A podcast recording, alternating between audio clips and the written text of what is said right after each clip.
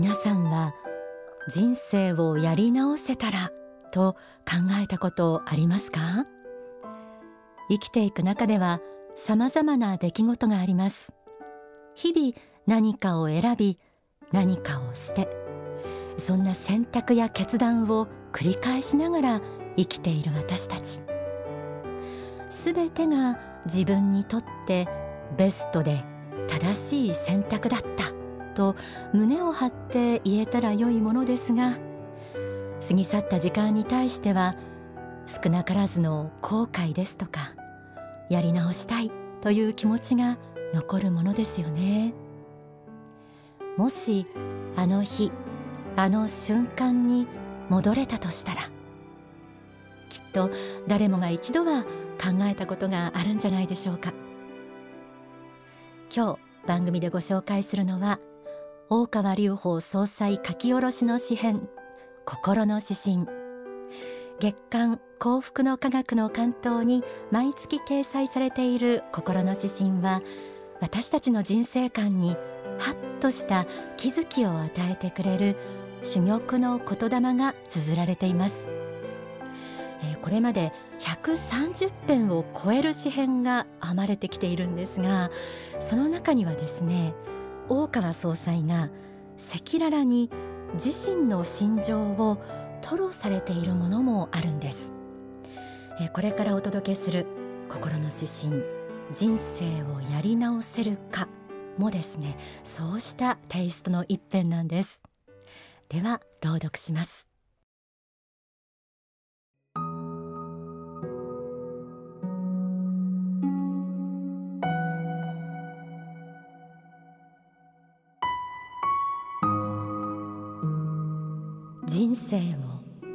やり直せるか。夜中には何度か目が覚める。まるでタイムマシーンに乗っていたかのようにいつも過去のある時点に戻っていた。夢はいつも選択を迫るのだ。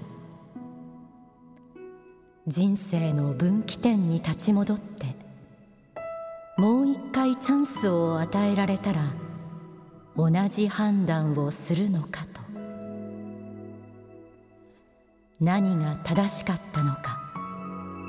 他の方法はなかったのかすべてが決まっていたのか。少し考えてからドイツ語の勉強を10分ぐらいやりもう一度寝ようと試みる。なかなか眠れないと思っているうちにいつしかまた夢に落ちる。夢に続きがある場合も全く別の過去に立ち戻っていることもある。判断に苦しんでは目が覚める。そしてまたドイツ語の勉強をする。これを3回ぐらい繰り返しているうちに夜が明けてくる。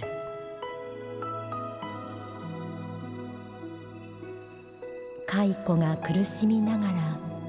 糸を吐き続けそれが絹織物になっていくように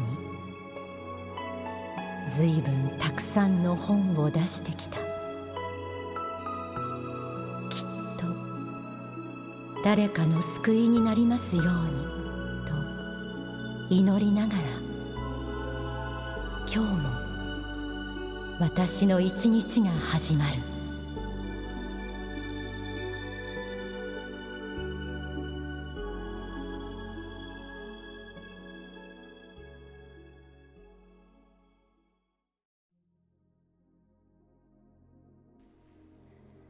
いかがでしたでしょうか、まあ、それぞれの人にとって何かこうしみじみと感じるものがあったんじゃないかなと思います。人生をやり直せるか。この問いに対する答えとしてやり直せるともやり直せないとも明確な結論は書かれていませんでした。でもなぜか爽やかな心地よさが残る。そんな読後感がありました。夜中には何度か目が覚める。心の指針はこんな言葉から始まりました。夢の中で過去のある時点にタイムスリップしたような経験皆さんもあるんじゃないでしょうか。その時どのような気持ちになったでしょうか。詩編はこのように続きます。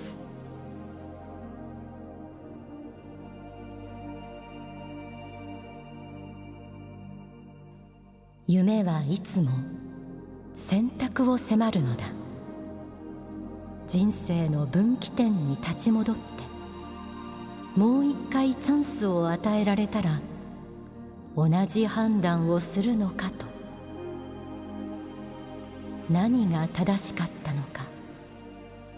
他の方法はなかったのか。すべてが決まっていたのか。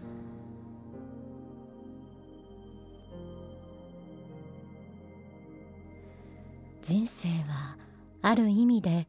選択と決断の連続です。答えはわからないけれど何かを選ばなければ先へは進めない。進学就職あるいは結婚。そうした人生の節目の時はもちろん日常のささやかなレベルでも仕事ですとか人間関係においてさまざまな選択と決断を繰り返しながら時は矢のように過ぎていきます。夢の中で人生における過去の分岐点に立ち戻りはっと目が覚めてああ過去には決して戻れないんだ。そうしたことを痛感しながら悶々とすることもあるでしょう。人生は結局やり直せない。そう感じることもあるかもしれません。詩編の中の大川総裁は過去を反芻し何が正しかったのか他の方法はなかったのかと少し考えてからドイツ語の勉強に取り組んでいます。それは次の眠りにつく前のたった10分ほどのささやかな時間。そしてまた夢を見て目が覚めて少し考えてはドイツ語の勉強をしそんなことを数回繰り返しているうちにだんだんと夜が明けてくる。淡々と綴られた一夜の様子。ここから私たちが学ぶべきものとは一体何でしょうか？大川総裁は書籍不動心。そして宗教選択の時代の中でこのように説かれています。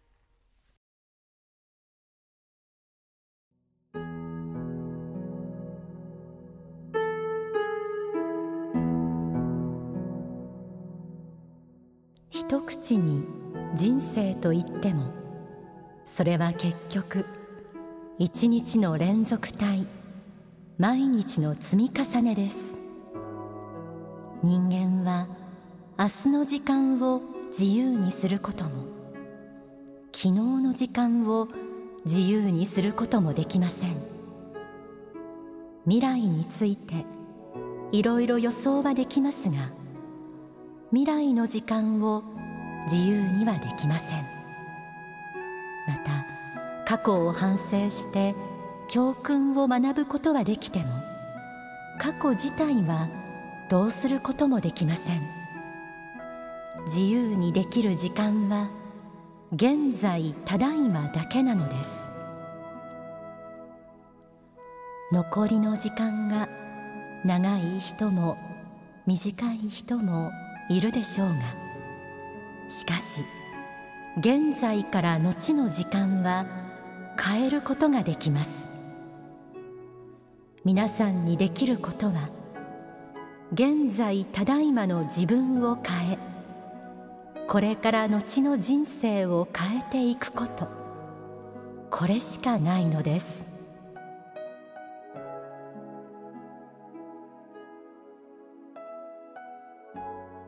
過去には戻れなくても今この瞬間をどう生きるかで未来は変わっていくということ。心の指針はこう締めくくられていました。蚕が苦しみながら糸を吐き続けそれが絹織物になっていくようにずいぶんたくさんの本を出してきた。きっと誰かの救いになりますようにと祈りながら今日も私の一日が始まる。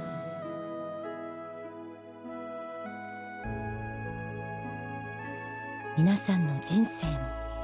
いろいろな悩みや苦しみを乗り越えて蚕が糸を吐くように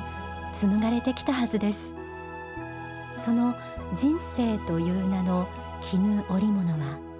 現時点では満足のいく出来ではないかもしれません。でも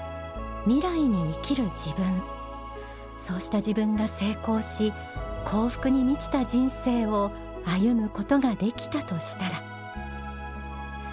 そこから振り返った過去はたとえ苦難困難に満ちていたとしても成功や幸福へのプロセスとして光り輝いたものに見えるはずです。人生はやり直せます。今現在与えられている時間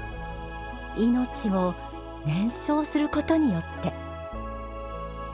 環境や能力は十分でなくともコツコツと自分にできる努力を積み重ねていくこと。その中に少しでも他の人のためにという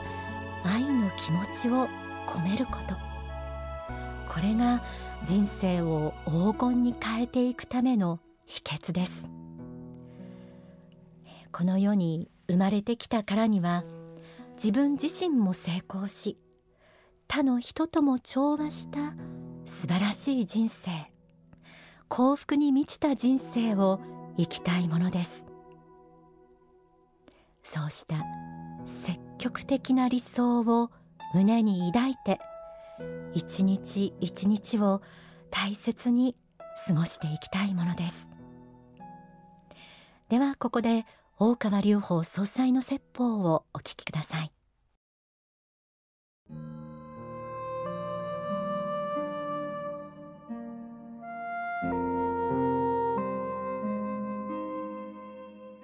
幸福の科学で説くところの幸福とはどういうものであるかと、まあ、いうことでありますけれどもいわゆる幸福論がこの世の話ばかりをするのに比較しまして幸福の科学の幸福論というのはもちろんこの世でも幸福になっていただきたいと考えておりますけれどもあの世的視点から見ても幸福である生き方です。それをこの世とあの世を貫く幸福というふうに呼んでおりますこの世に生まれてくるには生まれてくるだけの理由がありこの世の数十年の人生の中にもそれなりの役割がある目的がある。何かを学ぶために人はこの世に生まれてくるのである。そして学んだものを持って実在の世界本来の世界に変える存在なのである、まあ、これが根本的な考え方なんです。ですからまこの世を完全に否定しているわけではありません。この世も修行場として教育の場として魂を磨く場として非常に大切な場であるということは認めているわけですですからこの世の中において魂が数多くの糧を得てそして喜びを感じることは非常に幸福な生き方ですそしてその生き方がすなわちあの世での幸福につながるでありましょうということを申し上げているわけなんであります。まあ、皆様数十年というと長い人生のように感じますけれども日数に直してみますと平均して2万数千日なんですね、えー、10万日も20万日も生きるかと思うかもしれませんけども2万日余りなんですね。2万数千日。ですから毎日毎日砂時計の砂のように落ちてるんですね。1日ずつ。で2万から3万日経った時には皆さんこの世を去っておられるんです。短いといえば非常に短い人生であります。この間ですねこの2万数千日の間に一体どれだけのことをこの世において経験するか掴み得るかこれが非常に大事なことなんですね。その貴重な経験を得るために人生を送っているわけです。その貴重な経験を得るために赤ん坊に生まれ学校に学び大人になり結婚をしたり職業に就いたりそれから家庭を営みまた病になったり年を取ったりしながら骨を去っていくんですね。わずか2万数千日この間をどれだけ理想的なものにしていくかそしてあの世に帰った時に魂の向上になっているような生き方をするかそれが非常に大事な生き方なんですね。お聞きいただいた説法は書籍幸福への方法に収められています。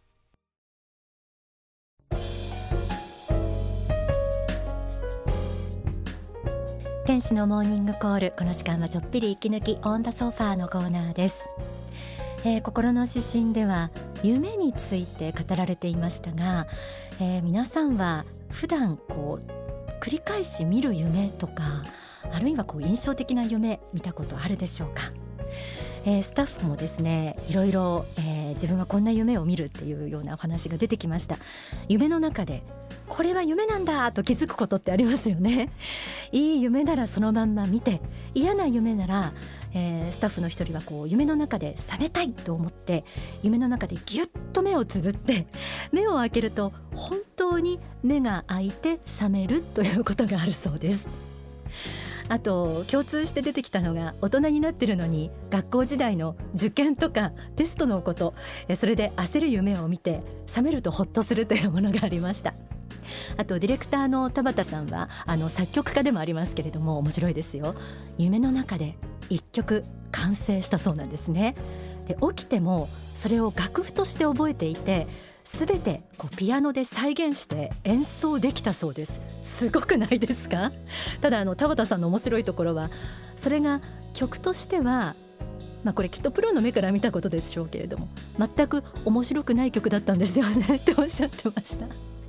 なんだか本当に夢って不思議ですよね。で幸福な科学の仏法真理でも夢についてあのきちっとこう説明されているんですけれどもどんな夢でもこう寝ている間に魂が抜け出して霊界へ行っている場合が多いんだそうです。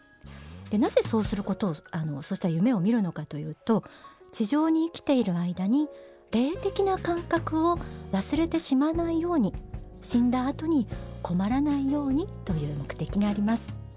でなんで一回夢で霊界に行って帰ってこれるのかというと肉体と魂をつなぐ霊視線。シルバーコードというものがあってこれが切れない限り魂はまた肉体に戻ってこられるということなんだそうです。このあたりもまた本編で深めて番組が一つできそうだなと思います。面白いですよね、えー、皆さんも夢の話自分はこういう夢をよく見るなどありましたらぜひお便りください。